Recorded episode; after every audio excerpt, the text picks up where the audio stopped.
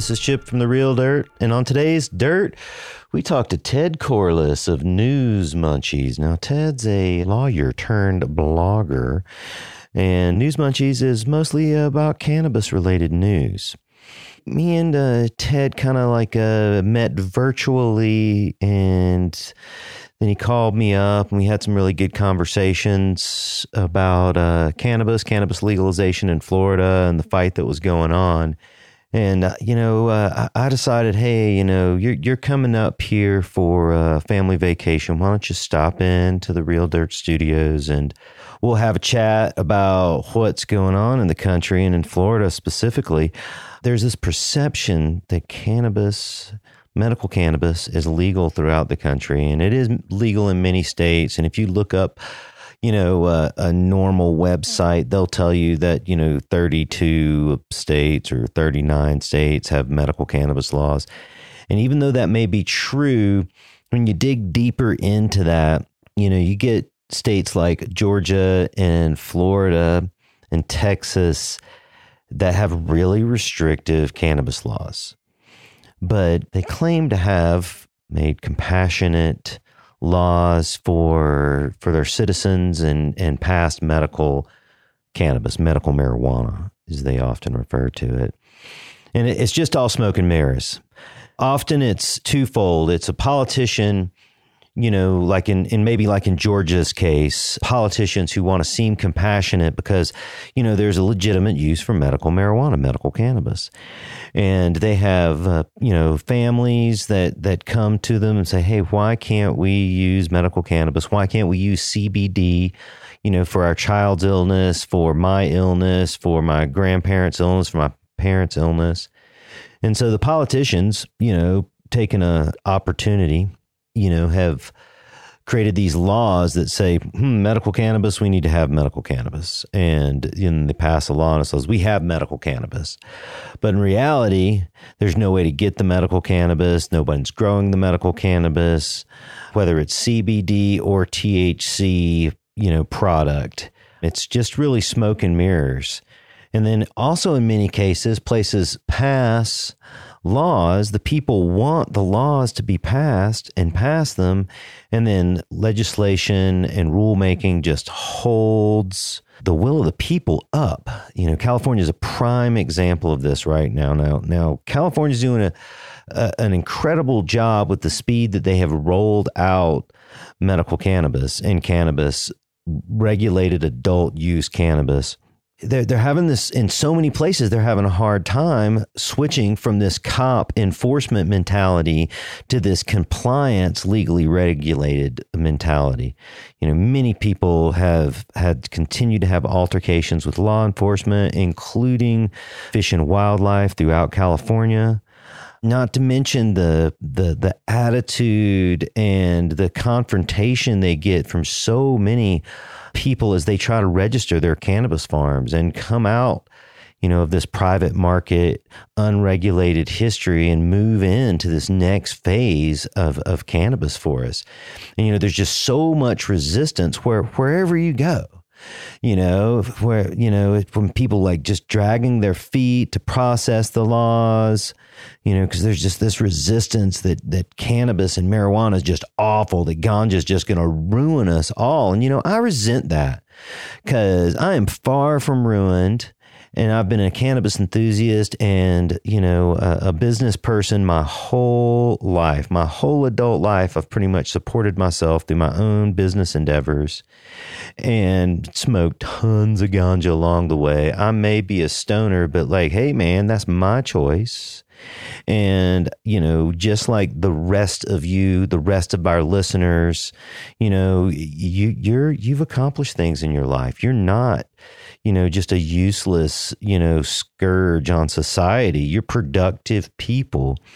And, you know, we're still fighting that fight.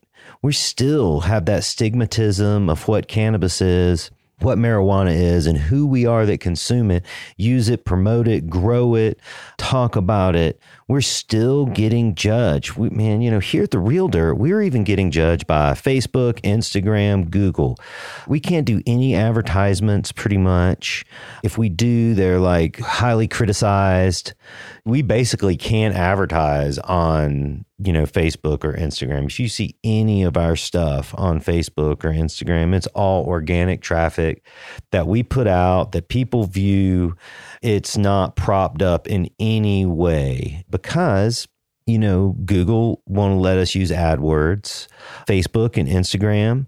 They say that, you know, hey, we're telling you how to grow weed. So, uh, you know, we're promoting weed smoking, we're promoting weed consumption. So we can't advertise. And they just make those laws up, man. They just make those like reasons up, you know. And meanwhile, like, man, you know, you can advertise all other kind and promote any other kind of culture but you can't promote ganja culture. I mean, if you want to be the freakiest, deakiest motherfucker out there, you can promote your culture, right? But like we, as cannabis consumers, cannabis advocates, you know, cannabis users, cannabis growers, you know, we can't do that. You know, we're still restricted within society. We are still restricted within business. We cannot bank with places we can't have merchant services. And if we can it's like we're get we're getting vipered out with these ex, you know horrible interest rates with horrible service. And you know sometimes we just have to accept and be like man. You know i've heard people say exactly what i'm fixing to say to you. Man i i i don't even care if i have to pay you know $30,000 a year to you know have a bank. I don't even care you know, and, and like that's just fucking nuts, man. That you're going to have a business that's, you know, even this particular business we're talking about, is $10 million business, you know, for them to be forced to pay $30,000 a year in bank fees is just ridiculous solely because they're a cannabis business you know and, and in my personal businesses uh, cultivate colorado you know we've been discriminated against by all the banks we've been discriminated against uh, by many merchant services solely because we sell equipment that may be used for cannabis growing. Like now, I don't know what you do with my equipment once you leave, right, my store. And yeah, I'm I'm pretty sure most of my customers are growing legal ish cannabis right? And even if they aren't, that's none of my business what they do with my product once I sell it to them. That's their product then. You know, and that's and and we have this fundamental business practice in the US called the right of the first sale. And man, if I sell something to you, you can go do whatever you want with it pretty much. Right? That is your product. You can go resell it if you want right? You can use it in ways that I didn't intend it for you if you want right? I might have my disclaimers, but like that is your product and it's your own private life and your own private business. I don't care about that. And neither should the government and neither should the banks, right? I'm a little fired up here, of course. It's Sunday, Marley Sunday. We've been uh, smoking weed and listening to Peter Tosh. And, you know, Peter Tosh is a rebel. He uh, was always fighting the system. And uh, we got to keep fighting the system here. In places like Florida, and you know hell every place every california colorado nevada oregon washington even though you have legal cannabis right now legal adult use maybe legal medical cannabis you know you still have forces against you that are trying to take this back to the old days that want are going to fight as long as they can right to go back because they don't like it. They don't like it. It's like their personal opinion you know, man, there's a lot of things I don't like about the world or people, but like that's their own business. Right. And so should the police officers and fish and game and the government officials, you know, and the elected officials. They need to do the same thing. This is the will of the people. Right. They need to just go with the flow. And hey, if it they don't, it's our responsibility as voters to vote them out, to call them up and to speak out and that's what I'm going to encourage you guys all to do. when you have an opportunity or make that opportunity to call up your local political representative, your state representative, your national representatives, call them up and say, hey, man, this is me and this is what I'm interested in with cannabis. And I just want you to know that, you know, I'm watching you, right? Or if, you know, you happen to be in one of those counties where the people are absolutely against cannabis, like, you know, Mendocino County in California the local government there is actively just pushed back on cannabis regulation, you know, every single step of the way.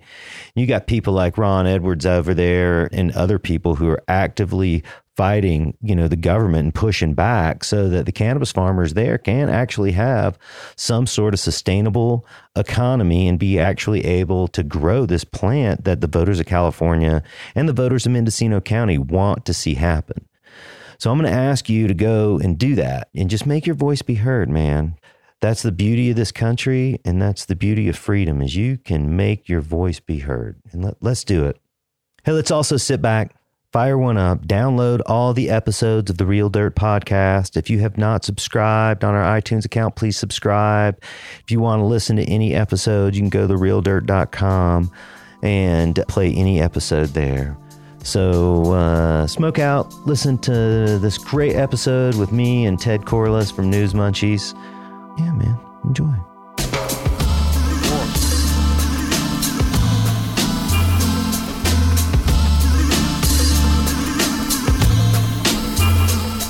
Good evening. Once again, you have reached the real dirt. And on today's dirt, I have Ted Corless of News Munchies.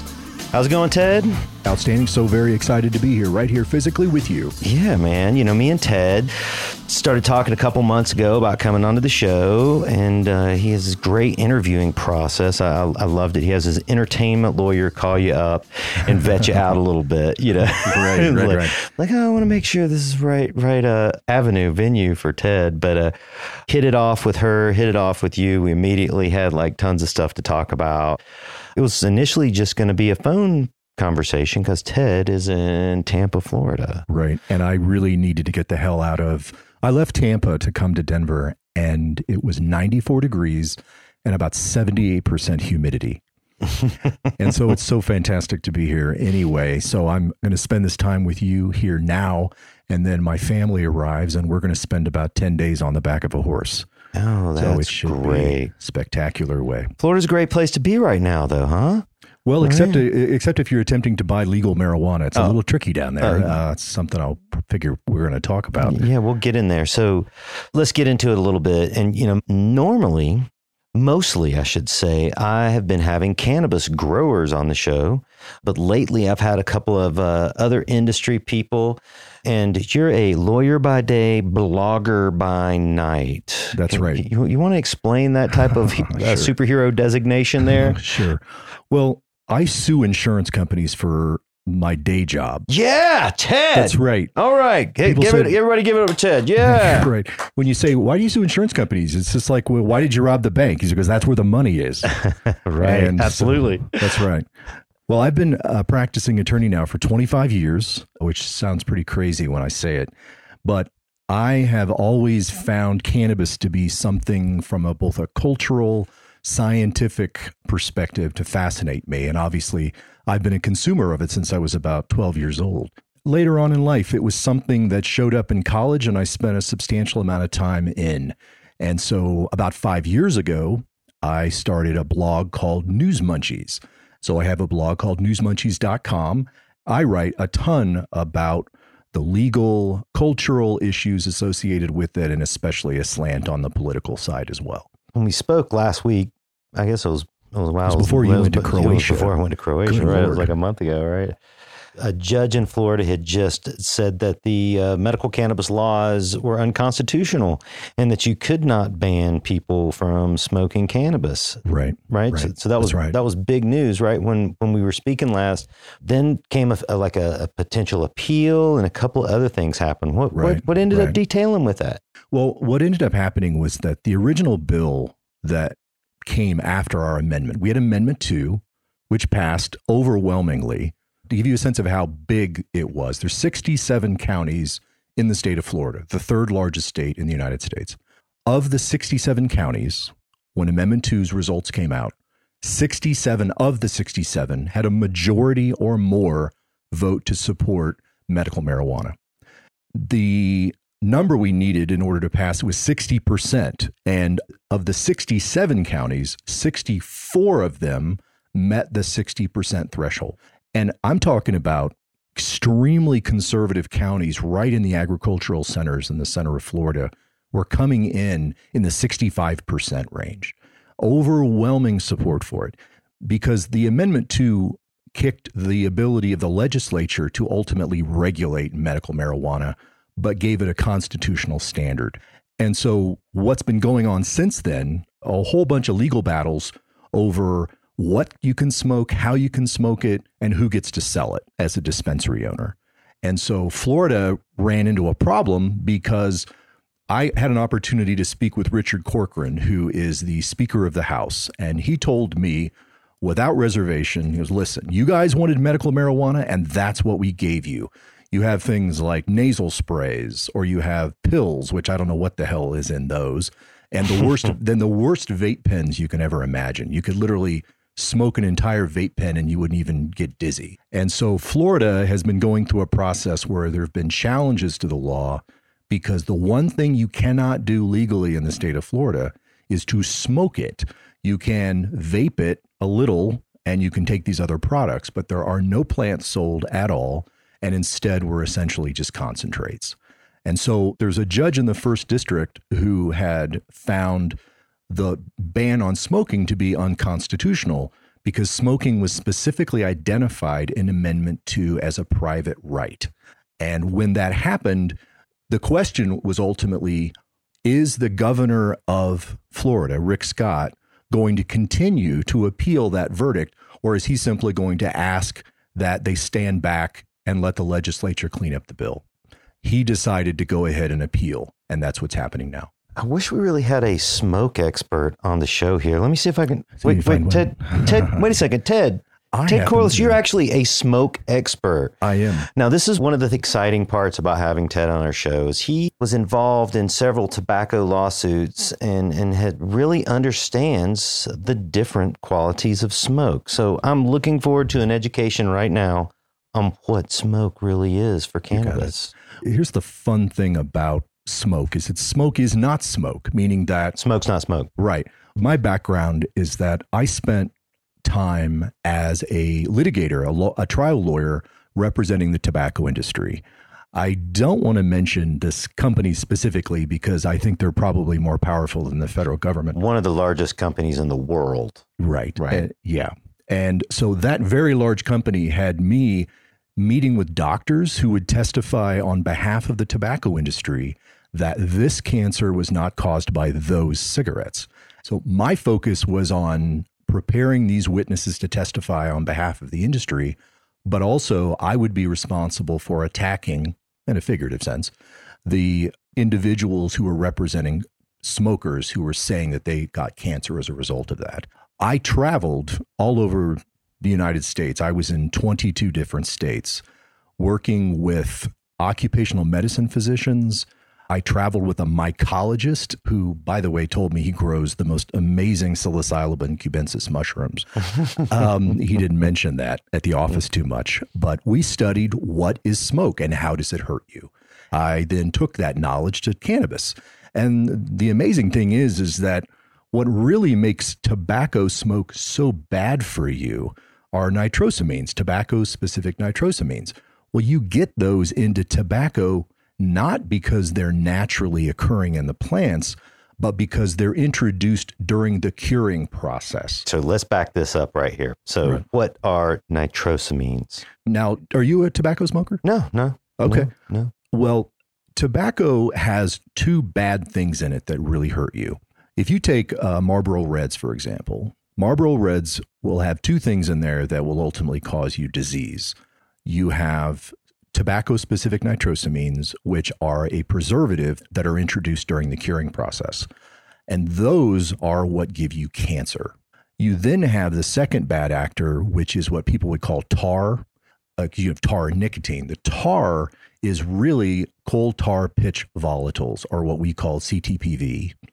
And CTPV is the stuff that gives you emphysema, causes spacing, gapping in your lungs, and ultimately prevents you from clearing your lungs when you're breathing naturally. And so those are the two bad things in Marlboro Reds. Interestingly, most people want to smoke Marlboro Lights because they believe that the lights are better for you. But it turns out the lights are worse because it's simple math. If you decrease the amount of coal tar pitch volatiles, which is what lights do, you increase the amount of nitrosamines. Well, the nitrosamines are the things that give you cancer. And what they do is, see, when you inhale that smoke, that smoke attacks you on a genetic level. There is a specific gene called the P53 gene. And that P53 gene is your defense to cancer. But tobacco attacks that and goes in and hits a specific codon on the gene and it turns the P53 gene off, which means when you get a naturally occurring cancer that you've got some renegade cell that's running around your body, your body has a defense to that. But the tobacco smoke actually shuts down your ability to attack the disease in your own body. But see, none of that stuff exists in the context of cannabis smoke. So when I'm smoking out of my bong and that uh, chunky black tar stuff, that is not CTPV. It is not. So Well- that is, we call it tar. Well, have you ever seen creosote? You know, the old days when they used to have telephone poles? Yeah, yeah, I sure totally. I remember. Yeah. If you got that stuff on your fingers, it's almost like a topical poison. Most cancer research started out with what they called mouse painting. They would take a mouse and shave it, and they would take coal tar pitch and they would paint it or creosote and they would paint it on the mice. And the locations where it made contact to the skin, the mice would develop tumors. Why did they start testing that way? The reason they tested that way is because chimney sweeps were one of the first occupational exposures to cancers that were ever studied because these guys would go out and clean the chimney and they would get this creosote all over their fingers and they would step out to urinate. Well, they wouldn't wash their hands. So they were essentially painting their genitals with coal tar pitch. And then they realized they did a cluster study because so many of these guys were showing up with testicular cancer. And they figured out it was because they were exposing themselves to that. I never wanted to be a chimney sweep. It's not. Uh, Never, it's- never was no. drawn to that, Yeah, that I- lifestyle. you know? Yeah, no, I, I can't say that of all. I had some pretty crazy ideas. I think I wanted to be a trash man when I was about eight years old, but that's that's as close to a goofy job I've ever had. well, you fell into something pretty interesting, that's for sure. So, oh, okay, so so, So that's the science of smoke. we're hot. We're down. hot. We're hot on it right now. So now I got right, right. some questions. Sure. So, how can I talk to somebody to convince them that cannabis smoke, there's not a secondhand smoke, and it's not bad for you? I will tell you that my perspective on any secondhand smoke is that most environmental tobacco smoke claims are bullshit. hmm There's three different kinds of smoke that comes off of a cigarette. You have what is called mainstream smoke when you put the cigarette in your mouth and draw it into your mouth. And then there's side stream smoke. Now, side stream smoke is smoke that was never inhaled. I'm going to give you some numbers to kind of compare. Still this. coming off the cigarette. Exactly. That- that- Understood. If you got a 12 minute cigarette, which is about right, you put the cigarette in the ashtray. If it's filling the room with smoke, that's side stream smoke. Okay. And then you have environmental tobacco smoke, and that is smoke that you've inhaled and you've exhaled. You filtered through your lungs and body. You did, right? You are the ultimate filter of your own tobacco smoke. now, here are the numbers. If there's a value of tar in the smoke, we would say that a mainstream smoke would have a value of one. A side stream smoke would have a value of 0.1. Environmental tobacco smoke, secondhand smoke, has a value of 0.01 because what happens when you exhale it is the smoke decays and it just breaks down and then it the reason it stinks so badly and it, cannabis smoke doesn't do this it's because it's electrically charged and that it's negatively charged so you're positively charged you're a positive guy you know what i Yeah, mean totally. totally Totally. positive guy and that's why the smoke kind of sticks to you is because you're positive it's negative it's a date and so that's tobacco smoke environmental tobacco smoke in 40 seconds is a secondhand high. Is that reality? I don't think they've actually. Oh, secondhand high. No, see that whole contact high thing. So- People who'd say that they want to, they don't want to go to a concert because they're worried they got a drug test coming Yeah, up. like- Folks, that is complete, Not real. Not, Not real. real. That's not, Not real, real. at all. Yeah. Okay, let's go back to our smoking definitions. I have my mainstream smoke. Right. So I've just I've just hit my joint. Right. And I put it out in the ashtray or I put it in the ashtray and smoke is billowing it off. Right. Right, right. You you you're saying that people don't get high off that smoke? They do not. All right. Yeah. All right. There's just Is it no just way. because the, the the the amount that is diluted in in their atmosphere and how much they're breathing in? It is. It's it's Okay. a it's a process of dilution and it's also a process of decay because the smoke will break down. It has a half life of a couple of seconds.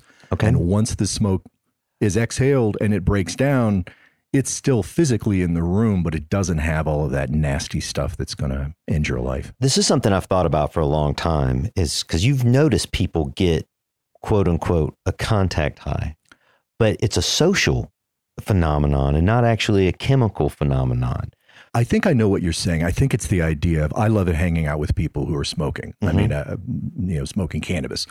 But the idea, though, is that there is it's still just kind of a social experience. It's nothing uh, chemically or scientifically. It doesn't get in your body that way. hmm Well, we've been filling the room with cannabis smoke this the whole Right. talk. So, like, if Right. there's secondhand smoke, he would slow down. If secondhand stoned, he Right. would slow down a little bit. And, and we could we could quadruple. Well, or I could I could help you fill the room with more smoke. There we go. Uh, And uh, but in the end of the day, if if I don't take any mainstream cannabis smoke into my lungs, you're not going to have any THC or CBD. It's not going to. Sh- you're not going to find cannabinoids in your bloodstream. Okay, so my proper argument would be say Travis over here, he's our he's our studio technician today and our social media guy. Travis can't handle his weed smoke so much at work. He's still a young Padawan. So if I'm smoking and the room's filling up with smoke, I get to say to Travis that no, you're not stoned. You're not taking any mainstream cannabis smoke. Right. Right. Right, that's right. You're just acting. Get back to work. yeah.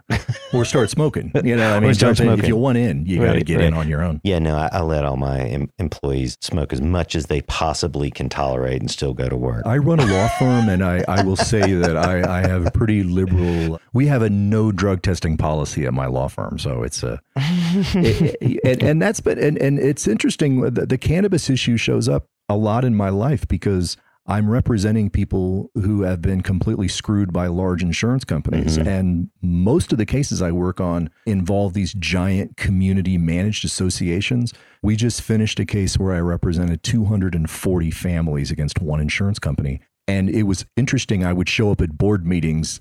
As I would be leaving the meeting, I'd always get someone who would walk up to me and go, Hey, hold on a second. Hey, man, I found your blog. Like it was a big secret. And I said, It's not supposed to be a secret. That's the point of having a Right, blog. Right. So News Munchies is is is going to be found if you look for my law firm, and I I never mind that. What's your law firm's name? I don't mean. Uh, Cor, uh, it's a boring law name. Okay. you know, Corless Barfield Trial Group. Sounds very legal. It does, but but here's how a lot of people find me. The kinds of cases I handle involve giant sinkholes that take out big buildings. Oh, sure. Popular thing that happens in Florida. Happens all the time. happens all the time.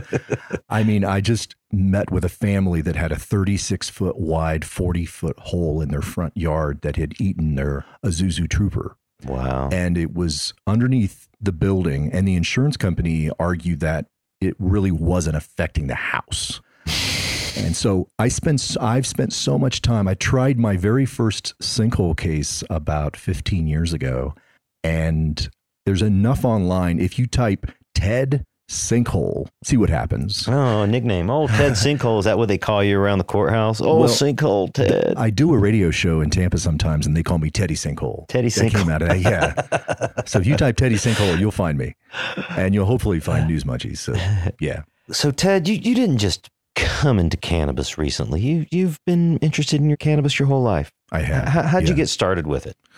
You know, I had a an older brother who was a cannabis consumer, and uh, much to the chagrin of my parents. Thank gosh for those older brothers. Oh yes, that's right. Although he, when I started smoking, he would usually go and pinch my bag all the time. You know, Uh, can I yeah, say pinch my God, bag? Goddamn older brothers. But can I say pinch my bag on this radio Pinch, show? yeah, you can. You Okay. can. You right. can. Is bag the appropriate term? Sack, maybe. Sack. Pinch my Pinch sack. my sack. Pinch my sack. Right. He would pinch my sack all the time. And I'd say, hey. And because the, the reality was, what was I going to do? Run to mom and go, hey, you know, my brother's pinching my bag, pinching my sack.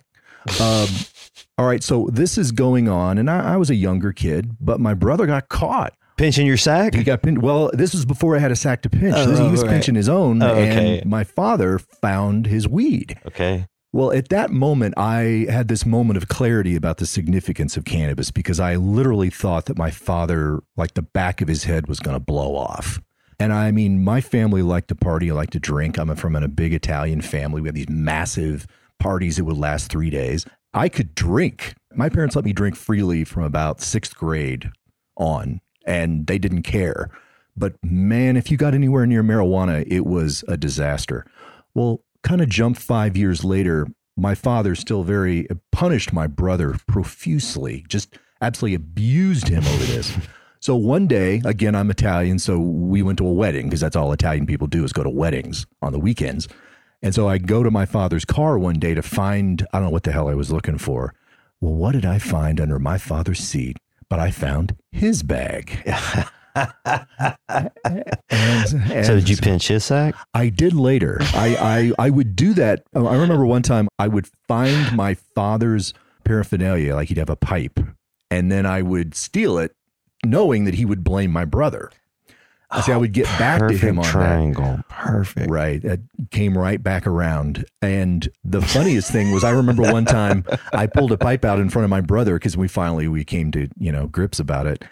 And he looks at me and he goes, Where the hell did you get that? And I go, I stole it from dad. And he goes, That's mine. And that's kind of the way it went. So now, fast forward, I'm 22 years old. I'm in college at the University of Missouri in Columbia. And You're not I- stealing sacks anymore or No. pinching sacks anymore. I'm paying for my sacks Yeah. now. And somehow I ended up moderating a debate when I was 22 between the president of Missouri's NORML chapter that was located in Columbia and two DEA agents. And you may remember from the 80s Phil Donahue. yeah, sure. So I got to play Phil Donahue, Phil. and about a thousand people showed up for this thing, oh, and I absolutely loved it.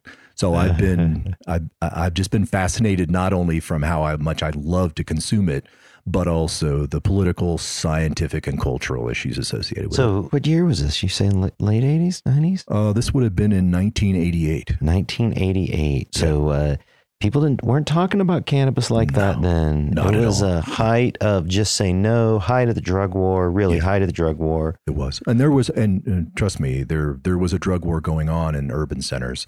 Mhm. You know, all the cocaine that the CIA was selling into L.A. or Yeah, it Uh, really York, just started taking momentum throughout the country then, man. right. I write a lot about how incredibly jacked up the laws associated with all of those drugs were over years, and and how you can trace so much of the negative social consequences of drug policy back to the people who wrote the laws. I mean, they created the opioid epidemic. I Yeah. mean, and in a lot of ways, they created the crack The epidemic stri- in the 80s. three strikes you're out. The judging uh, crack like it was ten times the weight of cocaine. Right. You know, uh, uh, always putting uh, uh, people of color. They would get charged with crack. Pe- you know, white people would get charged with cocaine. Right. You know, just a, a you know, it was a really dark time. It I- really was. And Whenever I whenever I talk to people or if I do a show or something, people will call in and ask, you know, what's the best way that I can avoid being arrested with marijuana? My answer is simple: be white. You, you've got uh, four times more likely to It- be arrested if you're a person of color. And even though white people consume cannabis almost four times as much as people of color do, oh, absolutely. and so that's again, that's something that, you know, I always felt these last several years that I've been given an opportunity to, you know, be in an ultra conservative world as a lawyer representing large companies. And I think I have a, a kind of an obligation, if I can, to satisfy eliminating the stigma associated with marijuana. And I see it there not only in terms of the medical values, that's that's one thing, but for me, it's all about the civil liberties of it, meaning that I believe in limited government. I believe in individual choice. I believe I'm putting myself in a situation where if I can sit down with lawmakers and I can talk to them and pitch them, I think I, I've got an opportunity to move the dial. Talking about it is the first step, that's for sure. Bring it out openly is the first step. Uh, that's one of the things that we do here on this podcast is we talk about all things cannabis and, and really in depth and at such a high level. Most people don't get to hear. Right. You're in Florida, though. Florida is still considered one of those rough conservative states. Like, is it normalizing? Are you still getting the backlash there? Is there people still fighting cannabis there? The lawmakers have been overtly hostile to it. If you look at the original bill that was passed, 1357, it banned smoking, vaping, and eating cannabis. Right. It only had several, a handful of uh, conditions that you could get it for. It really was. And, Right. and, and the conditions were even narrow. Mhm. Example, cancer was listed, but careful because you don't get it to treat cancer. Most people get it to treat the effects of chemotherapy. Well, if that's what you're doing, that's not listed. The consuming of the product has to attempt to resolve the underlying disease.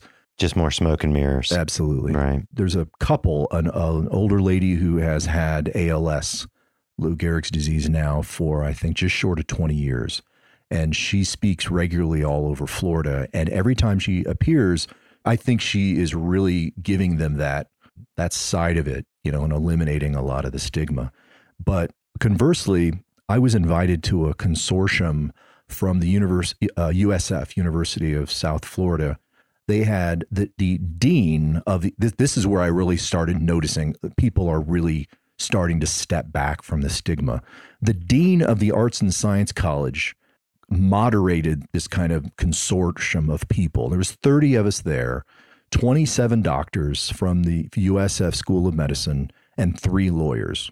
The first person to speak in the first 4 or 5 minutes referred to cannabis as dope. And after he said it a couple of times, I raised my hand. I said, you need to take personal responsibility for the stigma you're associating with it by speaking of it in a pejorative. So, since we're here with doctors and scientists and lawyers, let's call it what it is. Let's call it cannabis or, or even marijuana and see how that goes. And this was an older lawyer, and I don't think he liked that. You know, I'm not a young lawyer, but I'm a little bit younger than he was. He has more grandchildren than I do, is what I'd probably say. I don't have any. um, he came up to me afterwards and shook my hand and said, "You know what? You got me." All right, so it was okay. Yeah, know, so I- yeah. I, stick my head in there a little bit, see what I can do. Now, you know that word right there. I have I have helped people understand the political situation with cannabis with that exact conversation of, hey, it's not marijuana, it's not dope, it's cannabis. Well, why don't you call it marijuana? And then you Right. get to have these conversations of, well, you know, marijuana was developed as a racist term, and if we continue using that, we're going to just have these racist, you know, stigmatisms of what people think cannabis is right you know right. and and that conversation right there is the best conversation to have with people Right. you know to explain to them that it's a plant because this is the time when people get to understand what it is if they don't know cannabis at all people think it's a drug like heroin or pills Right. right. and then you get schedule to, one. you get to Right. tell them that, no no it's a flower it's a plant it's Right. of the genius cannabis you know and uh, it's just this great icebreaker conversation you get to Right. have But you know what? The the thing that is so bizarre about Floridian lawmakers, I love that term, Floridians. Floridian, yes, is there is only one political party in the entire state of Florida. I mean, the Republicans control both houses of the legislature and the governor's office and have for some time. They get into the details where they will have conversations on a real technical level, but all the information they're getting, they're getting from moneyed interests that have every motivation to keep cannabis under wraps most of that being the alcohol industry in the state of Florida. I mean, we're this we're the state we want you to come down to Disney and buy $16 margaritas. That's what we want you to do. When you're not doing that, the guy who owns the building who's getting 3% of the $16 margarita isn't real happy about that. And so you see a lot of people trying to wrap themselves in the flag or wrap themselves in some purported moral authority over you to consume cannabis. And I think that is starting to recede. I, I, think people understand, even if they don't want to consume it, they don't think people should go to jail for consuming a plant. Right. Do you think that the image of who consumes cannabis is changing to to the Floridians? Is this not just so much the dirty hippies anymore? Do they still have that viewpoint? A lot of people come to me as someone who's in a public space pretty regularly, and they ask me, Are you at all concerned that people are going to stigmatize you because you consume cannabis? Does that affect your business at all? And it hasn't. I think it's actually enamored me to other people, you know, that have come up to me and said, Yeah, you know, I'm a, I'm a regular consumer or whatever. And or I'm. It would hurt you know, my business if I, if I said I wasn't consuming cannabis. That's true. You have to. Yeah. yeah. Mandatory. You can. Uh, although I have, I uh, I'm not. For those members of the National Security Administration who may be listening to this podcast, I have uh, all of the receipts. Anytime I ever purchase cannabis in Denver, I always take my receipts back and submit them because I write about it in the blog. So I argue that uh, hey, I get a tax break, so I get to write my weed off. No, I'd, I'd agree with you. And, and by any, the way, I don't even like the word weed. I don't know where that. I don't. That's a word. It's a bad word. I don't use yeah. that word. It's not a weed. Weed yeah. weeds grow wildly. They they don't. And uh, that's it is a highly cultivated herb. Yes. That's for sure. Yeah, I I, pref- I do prefer like uh, the Rasta tradition of herb and ganja. I like those terms. Yeah. Uh, uh, cannabis is a mouthful you got to take it however you can get it, I suppose. I have a nine year old. And so my nine year old calls it cannabis. and, and and of course her only association with it is she knows that daddy's uh, writes about it and daddy's on the cannabis. It. But as a lawyer, I have no interest in. I get phone calls from people who want me to represent them in cannabis issues on a legal sense, but I don't really want to do that. That's not really where my heart is. It's an administrative law question. I mean, how exciting could that be?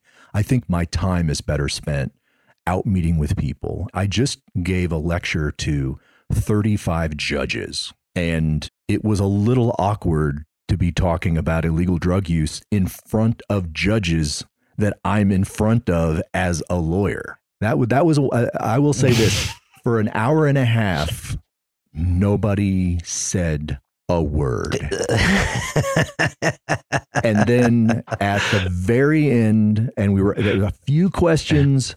A guy stood up and started talking about Marinol because his husband had died from AIDS related problems. And he talked about how much cannabis had really given comfort to him, but that when they attempted to use Marinol, it was just a miserable, horrible experience. And that's what I hear from most people. They say it's it's it's like over medicating with edibles. Absolutely, that's that, what it feels like. It's exactly what it is. Yeah. Even though we hear in the news that Florida is is legalizing medical cannabis, there's there's still a fight there. There's there's still the the forces of evil trying to keep the good cannabis out of the people who need it. And I really don't see, in terms of predicting the next 36 months or so in Florida, I don't think you're going to see a lot of big movement. I think they could screw around with a new bill for better. There obviously nothing's going to happen this year. And the last bill that was passed, if you looked at the bill, they got over 20 different bills submitted for legalization following the passage of Amendment 2, the constitutional amendment to legalize medical marijuana. And the bill they ended up passing was written by a guy who went to a Christian law school in Northeast Georgia. I don't remember the name of it. And it was out of Lee County, which is again one of the most conservative counties in all of the state of Florida. And and that's what's so crazy about it is the idea that there's so many of us that are out talking about cannabis. There's one particular lawyer who is very very wealthy. He's the started out kind of as the skeezy slip and fall lawyer, but his name's John Morgan, and he's kind of become the firebrand for legalization. It's too bad that it's associated with John. John's a good guy. I'm not saying he's not, but he has all the stigma associated with being a plaintiff's lawyer, which is a separate issue you have to deal with as a, you know, they have a certain opinion of people that do that kind of work. So today in Florida, you you there's there's limited dispensaries and limited grows. Can you can you give us the like framework? Sure. The we're essentially a concentrate only state. That's the easiest way to say it because that's the only way it can be consumed. When they originally passed the requirements for who could submit an application, they built in a lot of things to discourage people from doing it if I want to start a dispensary in the state, I have to submit an application with a $15,000 application fee. And it could take two years before they would even really in earnest examine the application. And they, they were doing a lot of things that I heard they were doing in Massachusetts, where they'll require you, before you can get licensed, you have to build your location. Mm-hmm. You have to have it ready, up and running but that doesn't mean you're going to start selling anytime soon. So you're paying all your overhead. And so what it's done is it's given people like Governor Rick Scott an opportunity to get a lot of his political cronies into the industry. Hmm. They passed a law that said you can't grow it unless you've been in the agriculture business for no less than 30 years. And we found out that one of the consu- one of the uh, winners of of getting a permit had been in the business for 31 years and he had been a major contributor to Rick Scott's gubernatorial campaign. That just epitomized the good old boy legal system that, that the South is so famous for. Oh, yeah. Right there.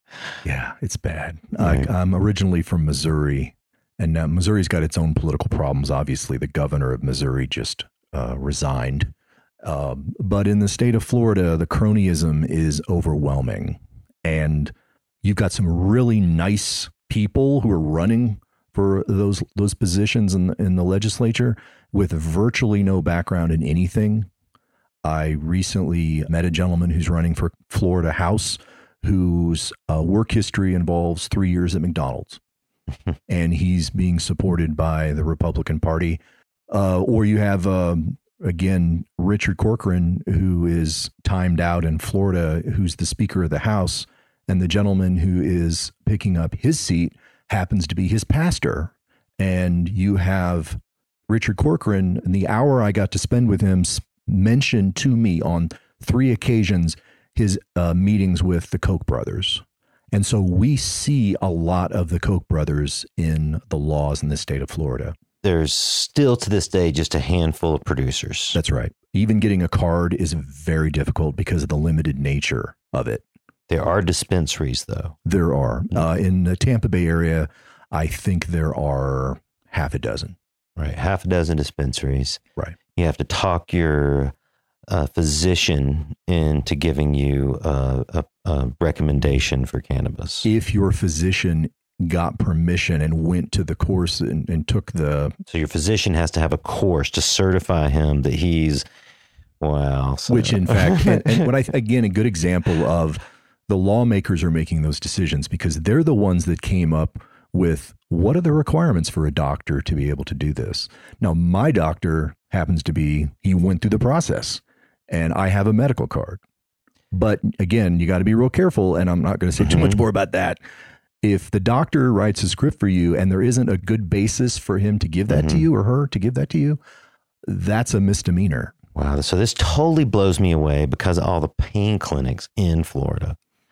Oh, right? Oh, like, how can this exist? You know, that like oh, you can bus God. loads of people come down to Florida every day and walk into a pain clinic yeah. where a doctor there prescribes them whatever oxy, whatever, and they get back on the bus and they go back to Virginia and Georgia and yeah. Tennessee and Alabama and New York and uh, sell drugs and do and do heavy opiates. But you can't. You, the, the the but you can't. Blows you, you can't away. I know, and I mean because it blows when we me said, away. So I was curious if you can't smoke it, eat it, or vape it. The only thing we could come up with were suppositories. Mm. Or I know I now love that, my ganja suppository. That's right. right. Uh, and and then whole I, leaf, whole leaf. Yeah, yeah right. yeah, yeah. I, I just, uh, yeah. I mean, the opioid problem in Florida is something that when I was representing big insurance companies for for ten years, I had a pretty big crew of people working for me. So we would get a lot of unusual problems coming in. And we regularly had people coming in who had family members who had overdosed on opioids and they wanted to know what they could do about it. But there really isn't anything you can do. You can't sue the pain management clinic. It, it, there's really No, right. nothing. There's nothing there. Right, because in Florida, part of their thing is that you don't have to have insurance to operate in Florida as a doctor. Right. Or if you, or most of them, Malpractice insurance. right. The malpractice insurance most of them buy, if they buy it at all, is for $250,000, Right. which, you know, if you get a lawyer involved, $250,000 is going to eat 40% of it, the cost and everything else. But a bigger problem is the way they wrote the wrongful death statute. Let me give you an illustration. A family came to me, their daughter had overdosed on a litany of drugs. Uh, we found out she was taking 17 different prescriptions every single day, some of them multiple. And the pain management clinic was giving her a thousand oxys a month, and she got about an equal number of benzos. And she was taking methadone, which you're not supposed to take methadone with any benzo because it turns Right. you into a, a zombie. And when she overdosed, she she'd gotten addicted to opioids because of an auto accident uh, where she injured her neck. When she came in, the only thing we told the mother that she could recover on behalf of her daughter was the twelve hundred dollars she paid to have her cremated. Those were the only damages that she could get. She couldn't get any non-economic damages, and if her if her motivation was to punish this doctor, that wasn't going to happen Mhm. and they just walked away. But in 2012, at the height of the pain management clinic problem, there were more than 1,500 overdoses on opioids in the state of Florida. Now, one of the reasons that was happening is because the pain management clinics would allow a doctor to write you a 12 month script. And they, people would go to a pharmacy next door to the pain management clinic and they would get all 1,000 hits of opioids. Well, then they would go back to the pain management clinic. They would give half of the drugs back to the clinic, and then the clinic would sell them out the back. So you got your drugs for free because you gave the 500 back, and then they would sell them illegally out the back door. Mm. It's just really disgusting. Florida is one of the biggest problems with our uh, opioid epidemic. The government in Florida and the businesses in Florida, they, they need to they need to recognize what's going on. That's for sure. They are causing a huge problem.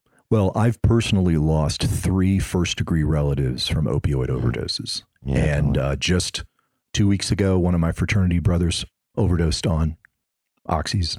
And it's just amazing because everybody in Florida, because it's such a problem, has that connection to it. You're, you're one or two degrees of separation away from people who are having a problem with opioids. That's why I see that the opioid issue is so intertwined with the cannabis issue. is. Yeah, It it really is. invites it. Well, man, that's some depressing shit. Let's No, move, let's let's, move about- on and talk about something else. Hey, you know uh, what's exciting? T- let's talk about something exciting in Canada. I'm excited man. about I'm excited about Canada. Canada. Me I am too. going to Montreal. Yeah. I mean, I mean, it's, it's, it's today. It's to, yesterday they legalized cannabis, Yes. June nineteenth. right. Right. Juneteenth. June, Yeah. Juneteenth. And literally, they freed the slaves. they freed the slaves. Oh, yeah, I'm free. that's I'm right. free. That's exciting. I, I- you got to find the good. You got to. Got to. So in Canada, they federally legalized cannabis throughout the whole country. What what's that going to mean? I think that may ultimately be the tipping point for a liberalization of the uh, laws in our country. I, I, hope. I agree. I hope I so. agree. I agree. Because I, I just right now we're planning a trip to Uruguay. Uruguay. Oh, great. Yeah. Great. Yeah, they've got some interesting stuff going on down there too. So let me tell you my Obama story. So I had Obama Kush. no, do you have some? Yeah. yeah, we'll talk later. I mean, you can't cross everything with OG Kush, man. I mean, I try and explain that to people. I'm like, my God, not everything Kush. yeah. But hey, I love my I love my OG Kush. But so I, I ran into this guy at this meeting who was an undersecretary. He had just left the White House uh, when Obama was there, and he had uh, spent time with Obama as an undersecretary of state in South America. And he was at a meeting when right after Uruguay was talking about legalizing it. The significance of Canada is that they're the first G8 country, you know, the the big countries to legalize it. Mm-hmm. Mm-hmm. Um, but Par- or uh, Uruguay was technically the very first country to do so. But he told me that they were at a meeting and Obama kind of leaned into him and said, "See me later about this marijuana thing." So, Wait a second. That sounds like uh, Yeah. something. yeah. So he said that. can't meet me behind the. Uh, you got any of that South American uh, Kush? Yeah, but I got some Hawaiian. So he, but he he looked at him later and he goes, he goes, he said Obama just kind of leaned into him later and he goes, shit. He goes, the United States got the best weed, man. I'm not smoking any of that Paraguay and uh, Uruguay uh, marijuana. Um, and I, I loved the fact that Obama made the comment. You know, did I inhale? Well, hell yeah, that was the That was the point. point. That was the That point. point. I'm long on the Canadians, man. I'm, I think it's going to be a really positive thing. I'm sure you're familiar with the BC bud that flooded the U.S. in the, the, the late 80s, early 90s. BC bud was prevalent pre 2001, really. You know, uh, as, as soon as 9 11 happened, all the import restrictions started, and, you know, cannabis did not flow freely from the north any longer. Have you ever heard of something called the Silk Road? The Silk Road, yes. Well, you I know, uh, I spent uh, my allowance uh, several times over on the Silk Road, and I bought when Silk Road was up and running. I bought bitcoins for about six dollars, and the way you would have to go about getting the money in the hands of Silk Road and then making your purchases. I don't know if you uh, participated in that, but we certainly no, did, and no, not at all. not at all. No, we were getting plants from got a lot of plants out of Canada, and we got a lot of plants out of Amsterdam. A lot. Although I've been to Amsterdam, and I will take the Pepsi challenge on that Amsterdam shit and tell you, Amsterdam cannabis sucks. I mean, horrible. the The hash is half cumin. So when you smoke it, you're like, is somebody cooking chili in there? What are you doing? It's horrible. You know, I was just in Amsterdam and uh, I, I spent a ton of time collectively, probably years there between 99 and 2010. And we would always bring our own weed.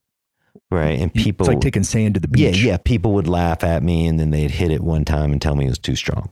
Right. right. Uh, when I was back this past time, though, and I got good direction, I got some decent connections Good. right? You can imagine that that over the time I've cultivated some of the the better cannabis producers in the world as my friends, and uh, wow, man, just the random ganja shop has pretty had pretty decent weed this Good. time. I'm glad to hear that. It is. It's getting better. Uh, I was there about three years ago, so that that's not a little while. Yeah. you, you, there there's places that have all the U.S. strains. There's U.S. growers there now, and that's been building for 15 years. But you know the interesting thing is they actually had import California cannabis. Uh, that's funny. And yeah, it was thirty five dollars, thirty five euro, 35, thirty five wow. euro a gram.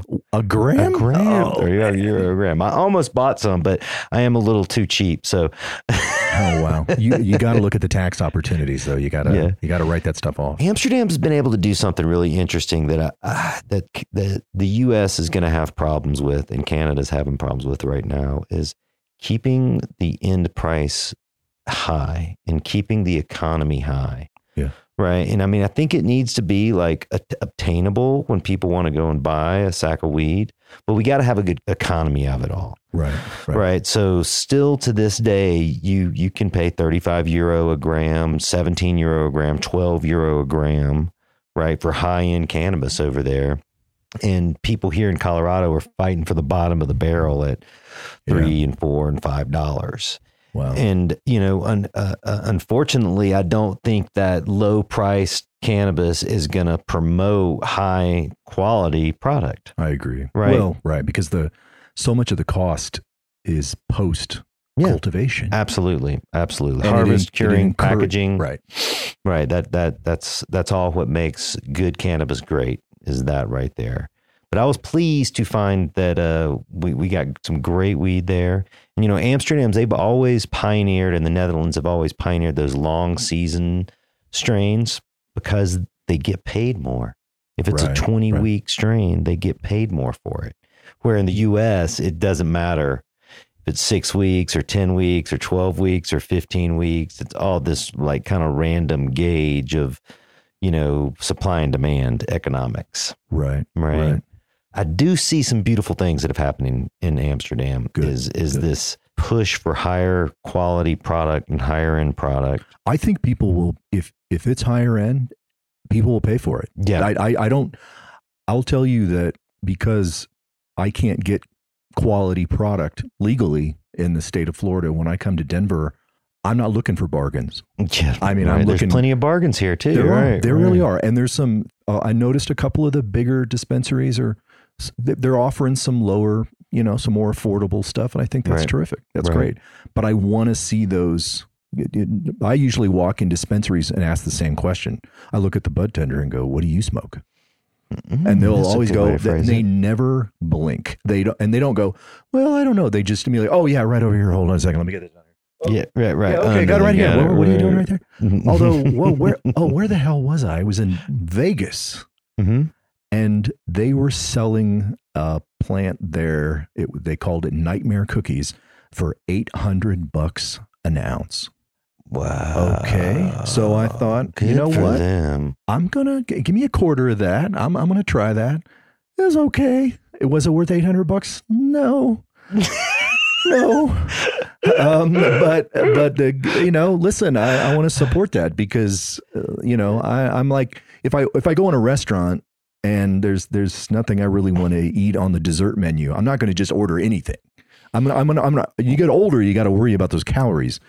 But when it comes to cannabis, I want to I want the quality stuff. Well, there you go. If you're a cannabis dealer out there, get in contact with Ted. He uh, right. prefers the twelve thousand dollar pounds. Listen, if, if again, if you saw my order, if you could go back through my Silk Road order history, it was pretty funny. Yeah, and I loved how the stuff would arrive because everybody had this creative way that they would deliver it in the mail that you wouldn't know what was in it. My favorite was a guy. I ordered some. Uh, well, here I am. I'm going right in here.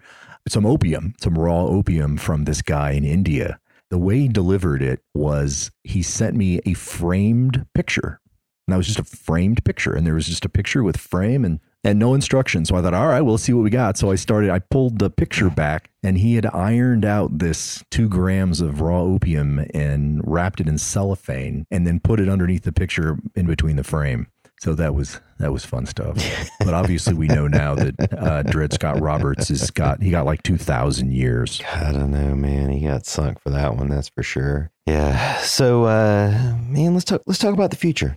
Let's talk about what's going on. Y- You know, my thing about the future is I'm not quite so positive as a lot of people are. I don't believe in the tipping point. You know, we've got a certain number of states that are recreational, we have a certain number that are uh, medical. I'm not one that believes that the lawmakers are necessarily going to wise up to the economic benefits. And it's more about the fact that there are so many economic benefits of keeping it down because they already know, you know, you got big alcohol, you got big pharma, you've got a lot of other interests associated with keeping it illegal and keeping it criminal. Yeah, absolutely. And those people are still in power. Example, one lawmaker I met who was actively fighting against cannabis in any form also happened to be his biggest contributor was the guy who owned one of the largest alcohol distribution networks in the panhandle hmm and there's alcohol knows that it loses when it goes head to head against cannabis. It's Yeah. going to give up a substantial piece of it. And you know, we talk about by 2030, we're hoping that cannabis sales are 30 billion dollars. I, I think we'll hit those numbers, but last year we sold 220 billion dollars worth of beer, wine, and spirits. So they've got a lot of money to spend Mhm. and they a lot of ways to trip it up. And they're rooted too. Right. But but you know where the positive part is is that I think as the stigma goes down, you're going to see more civil disobedience. You're going to just see people like me standing outside the mayor's office in St. Pete smoking a joint deliberately.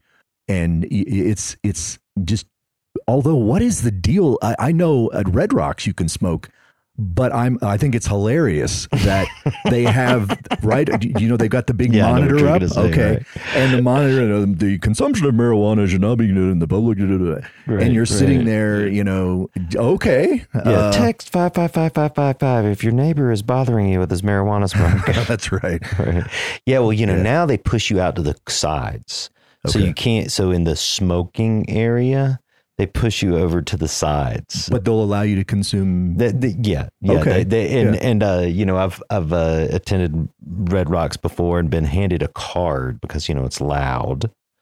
So they hand you a card that says, cannabis smoking is not permitted here, and if we catch you again, we'll eject you. Please go to the smoking area.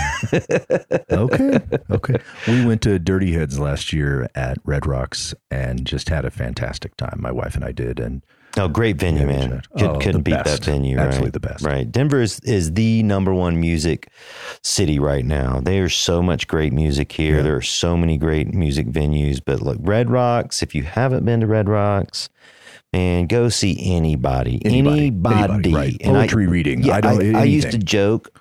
I used to joke. You know, oh, you can go see Dolly Parton. It'll be the best show you've ever seen. Right. Well, I saw Dolly Parton last year, and goddamn, it was the best show I think I've ever seen in Red Rocks. Wow. She was Wow. awesome. That's I mean, I'm not like a Dolly fan, but like you know, my wife and all of her family from Tennessee are, so that pretty much makes me a Dolly fan too. Yeah. And uh, uh, it was great. It was a great, great, great show. Red Rock's an awesome spot, and uh, yeah, we smoked in the smoking section on the side. But Good for you. Well, Right. um, I, I mentioned that because you go to a concert in the state of Florida, you if you now uh, I I just stopped. Mhm. If you try and smoke in the venue, what we usually do is we just we roll these half joints hmm and you just go in the, the stall, shut the door, smoke, finish it, throw it in, walk. Mm-hmm. And so they're, oh, what's that smell over there? I can't figure that out.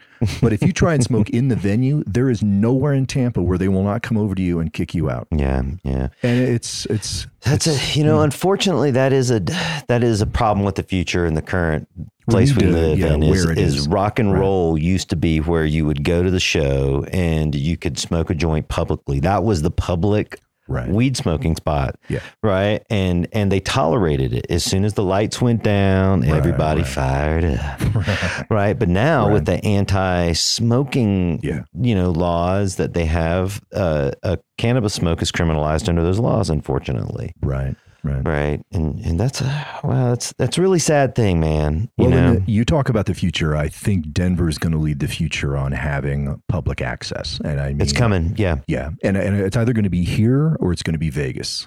yeah it's Vegas happening pushing. here it's happening in california and it's happening in vegas Yeah. uh, i'm i'm really surprised at how there's much so much talk about it in california the way that the people talk about it is like oh well you need some place to smoke and it's so logical to think about it that way oh well, Right. well you can't smoke Right. out on the streets You can't smoke in your rental car. Yeah, you can't smoke in your rental car. You can't smoke in your hotel room. You need Right. some place to smoke. Right. Right. In in Las Vegas, of course, they're going to allow that. You know, they're the entertainment capital of the world. But I was at the Wynn Mhm. about six months ago, Yeah. and I what I do when I'm traveling is I'll go outside and I'll find the designated smoking area for Mhm. tobacco. Mm-hmm. Well, I did that at the Wynn, and they came for me. They- They're like they were over there, man. I mean, it was. I hadn't even. I was like, like, hey, you. Yes, Hey, oh, you. oh, my name. What? You want my name? Why, dude? What are you doing? I'm just here in the smoking area enjoying. this is medical cannabis for me here. Right. Yeah. I have a card. Mm-hmm. Um, and uh, I oh, in terms of the future too, I I something I'd like to see would be more reciprocity. Uh, with if I have a medical card in Florida, Absolutely. I want to be able to walk in and not necessarily get taxed as as much, or I want to be able to get access to products that I may not otherwise be able to. I'd like to see Yeah. that. But um, as someone coming from Florida, I think we're going to keep fighting. I think that uh, we see a lot of turnover um, with, you know, like I'm, I'm very hopeful about an attorney general candidate who's the Democratic candidate, Sean Shaw. I'm very excited about Sean being attorney general. Smart guy. And I think he'd bring some sense to that topic because right now what we have is uh, Pam Bondi, who is a, a, Trump stooge. Uh, Pam. yeah, Pam. people named Pam. You know, you're named after a cooking spray, for God's sake. Right. No. Hey, no offense, Pam. Uh, my good friend Pam. We love you. Everybody Good. else. Everybody else but All you. the other Pams. all the other Pams but you. Yeah, right? Uh yeah you know it, it people believe that cannabis is legal throughout the country now. People believe that medical cannabis is something that's freely uh, uh, readily available in so many states uh, and it's just not. There's this Yeah. farce that's going on um, and really i think it's really detrimental in places like georgia and florida where they pass these Jesus type laws where the legislator says, "Oh, well, we passed medical cannabis," just like you were saying it, earlier. It sucks, and it, what happens is Right? it, it sucks all the wind out of it. It takes does. the wind out of the sails because they're like, well, we already, We already did that. that. Wait a second. You, you know, it's like, no, you didn't actually. Your your legislation just the governor just passed a law, pushed a law that had medical cannabis in it in the framing, but it didn't Right. do anything for anybody. It didn't allow more access. It didn't decrease more people to go into jail. Right. It didn't stop law enforcement. Uh, and Well, and look at and on that issue about law enforcement, we have the strangest situation in Tampa because you have the city has decriminalized, Mhm. but the county did not. okay. If you get pulled over by a city cop No and you deal. have cannabis, it's a seventy-five dollar fine, Okay. and it's a civil fine. So if you get pulled over ten times, it's 75, 75, 75, just keeps going. Perfect place. so it doesn't accelerate. But if the if a sheriff pulls you over, sheriff's deputy pulls you over for any reason, and you have it, it's three hundred dollars, and the second time it gets worse, and you go right back into the criminalization issue. And so we're hopeful that again, those are the kinds of things I think that we're going to everybody's going to continue to build on because they just you cannot put people in jail for smoking a plant. You, you can't do it.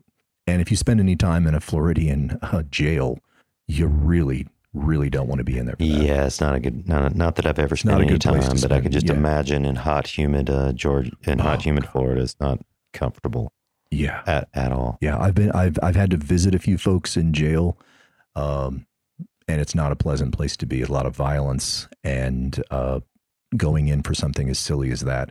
Although the biggest problem we really have in Florida is they continue to use a lot of the marijuana convictions as aggravating issues to make your next crime even worse. Absolutely Yeah, that, that's right. That they, oh, wait a minute, he he was doing that, but didn't he have another charge? Now all of a sudden you're you got a client who's got to plead out, and right. they're going to spend some time in jail. But Absolutely. I don't do that kind of stuff because I just can't.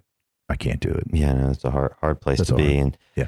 You know, I work between here in California often, and in California, you still have this enforcement, cops and robbers mentality, and here in Colorado, it's a compliance, not enforcement.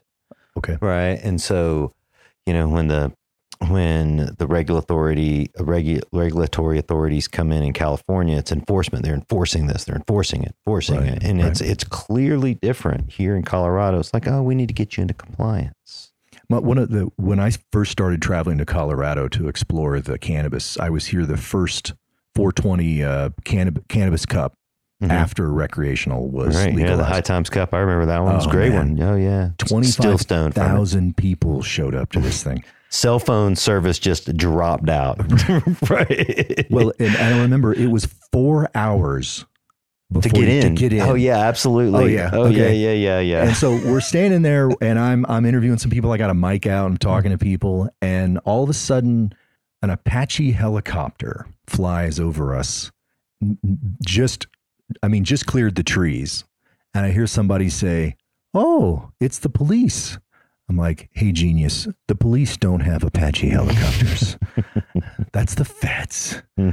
and uh, but you you you have the perspective. You were there. You, you Yeah. imagine. So we're there. I didn't even see two people shove each other. Four hours to get in, and there were people. They were throwing joints over the side, and they had these big burlap sacks, and they reach in and throw them. And I always tell Doobie people, tossing. Mm. right? And I one of the women was topless, so topless doobie tossing. I mean, it was a great way to spend an afternoon. but you think I'd about agree. right if if there was a tequila festival and 25,000 people showed up, they would have been ripping people off of each other. Mhm. There would have been violence. And that particular cannabis cup was five times bigger than the one the year before. I had no idea that many people were going to show up. Mhm. But I didn't even see a cop other than the Apache helicopter. Right. You know, interesting thing about that cannabis cup is dabbing was really starting to Oh, take hold right then. And I saw numerous people getting carted out and hitting the ground and taking dabs and falling out. Because you Yeah. could, at the time, they were still allowing people to like serve people cannabis at this festival. Now they can't do that, right? Okay. So I didn't know that. Yeah, now they can. Now you can't do it. Now Okay. there's no, you know, uh, uh, dispensaries can't give away cannabis anymore here. Okay. So I asked one of the paramedics, I'm like, hey, man, what, what, what do you think about all this? You know? And he was like, oh, this is nothing, man. This is way better than a bunch of drunks. Sure, sure. Right. You know, it's like nobody's puking on me. Right. You know, I'm just picking some people up that fell down on the ground. Well, they You know? probably arrest more people at a Broncos game for Oh, just yeah. being stupid drunk at Yeah. that. Absolutely. Yeah. Absolutely. Absolutely. But see, those things have to they, those things have to expand. You know, what I mean, they have to. People in Florida need to see that. Mhm. They need to understand that this isn't going to turn people into you know a bunch of drunken idiots, Right. or that smoking cannabis does not lead you to opioids. They don't. We're going to be talking here in a couple of weeks to a doctor who's using cannabis to treat opioid addiction, Mm. and I'm, I'm because I'm such a huge proponent of that. Yeah. I've seen But, it successful several yeah, times. Yeah. Right. Right. So I'm I'm excited about those kinds of things. Yeah, you know, California is, uh, has said in their regulations where you can have events. So you can host events and they be licensed events where people can openly consume cannabis and you can buy and sell cannabis. Got it. Right. And and that's all just coming into play there. Like, you know, they've just allowed the first one or two of these events to happen. So, you know, we're we're going to see some cool things happen with those type of events now because in the past it's just been bootleg. And the Emerald Cup and the Chalice Cup, those are two examples of of cannabis festivals where you could openly buy and sell cannabis in all of its forms. What was that? I was at a cup in uh, Sonoma, mm-hmm. and they would allow you if you could get into the medical part. This is this is the Emerald Cup. Is that the- okay, yeah, yeah, it was okay. Emerald Cup. Okay. Yeah, yeah, the fairgrounds, right? Absolutely. Yeah, yeah, yeah, totally. yeah, yeah. So cool. Yeah, totally. And what you had to have a band, which means you had to have a card. Yep. Well, all I did was I we showed up about three o'clock, and there was just a whole bunch of people just stoned out of their minds, standing outside, sitting down Mhm. on the curb or whatever. It's so like, I just I pulled a hundred dollar bill out and I walked up to this guy and I go, "You done with that wristband?" The guy looks at me and goes, "Hey, buddy, I smell bacon." And I realized I totally look like a narc. Who's this? Because I, I think I'd been I had like a tie on, you know, like hey. right, right. And uh, so then the other guy's like, ah, I don't care. So he slides it off and gives it to me, and then I go in. so what they were doing was you could make a donation to Mhm. the charity, You're right. and for every ten dollars that you donated, they give you a gram. so I ended up going back. Oh, this is this is a fun. You were one of the start. biggest donators all I day was, long. I was very Right. charitable. Yeah, very charitable. So I, I leave with this shopping bag of plants. So we go back and we got a bunch of people at our hotel. And uh, so then we all, a couple days later, we all go home. So when I get home, there's a, my, there's a phone message on my voicemail at the office, and it's a sheriff's deputy. And I'm, I'm I say, this is uh, Mr. Corless. This is uh, Sergeant Schmedlap calling in. I'm calling you from the Sonoma County uh, Sheriff's Office. And I'm thinking, oh God, what am I going to be banned to go back to California? no, no, no. He wanted to make sure I knew that he received a phone call from the hotel and they said they found some medical marijuana in the room. And if I wanted to come down to the uh, the station and pick it up, they'd keep it there till Friday. But Friday at about four nineteen, it's going to be gone. We got to get rid of it. We gotta You burn it up. We're going to have to burn it and burn up the evidence. And I told my wife, I said, "Yeah, we've we've passed into a new world. The cops are calling me, uh, trying to send me my my plants back." Oh, that's great. Yeah, Oh, Ted, it's it's been a great conversation today. I really appreciate you joining me. I've enjoyed it. Uh, I'm, I'm I'm sure there's going to be uh, lots of stuff to talk about in the future. I'm going to use you as an, an expert smoke witness anytime someone uh, wants to debunk the the science of smoking. Send 'em my I'm- way. I am absolutely going to do that. Hey, if you enjoyed this episode of The Real Dirt, please download this and others at therealdirt.com or on iTunes, The Real Dirt Podcast.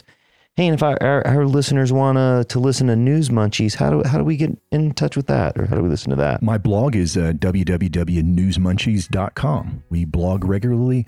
We also have a YouTube channel with videos that we've shot in our own studio in Tampa. All of it cannabis related, and then you'll also see some of the other stuff we do when we beat up those evil insurance companies. Hey, thanks, Ted. I really appreciate you, and uh, yeah, all, all you listeners out there, just uh, fire another one up and uh, binge another episode of The Real Dirt. Stay high. Thank you for joining me here on The Real Dirt. It was a, a great conversation with Ted. I didn't really know we were going to get into the science of smoke and what made tobacco smoke different from cannabis smoke and, you know, really what was going on throughout Florida. Ted was really interesting guy and I'm so fortunate that I get to talk to so many industry experts and leaders throughout the country and, and the world. I learned so much through these these moments that I have with them and you know, I hope you get something out of it too. That's really why we're doing this. You know, I think we're at episode like 36 or something like that that we've released. We've recorded many, many more. We have many more to come. But I want you to understand that that I am doing this solely because I want to bring out the good information on cannabis, on hemp, on medical marijuana. I'm not advertising anything for sale. I'm not promoting anything. I try not to have guests on here that are solely just selling their product. As I listen to other episodes of other podcasts, I hear this. You know, this isn't an info commercial for you, and uh, I hope I hope it never comes off, off that way. Uh, you know, we've had a few sponsors in the past, and we'll have more sponsors in the future but I really want to keep this independent form of thought where where our content isn't developed or motivated by by any sort of resource gain. I truly want this information out there. I truly want to get better at delivering it to you and I'm really interested in how you perceive this. If you could make a comment, tell me how you enjoyed this episode if you could make a comment, tell me the things you're interested in hearing about. I'd be glad to investigate it. And their chances are, if you're interested in some portion of cannabis history or cannabis growth technology or cannabis politics or cannabis business, I'm interested in it too. And so are other people. So reach out, comment on our Facebook page, comment on our Instagram page, comment on our website, comment on our blog. And uh, yeah, I'd really love, love, love to hear from you. So this has been The Real Dirt. Download this episode and others on therealdirt.com. Or if you want to go to our iTunes account, it's The Real Dirt Podcast. Subscribe there. Please subscribe there. We need all the subscribers we can get. Even if you just like to listen to the episodes, you really would support us if you subscribe us through iTunes and uh, we get as many uh, subscribers through iTunes as possible. Thanks for enjoying this episode look out for this uh, other episodes coming up on uh, similar topics, the politics of cannabis. You know, I'm a little fired up about it right now, so let's get into it. All right, stay high.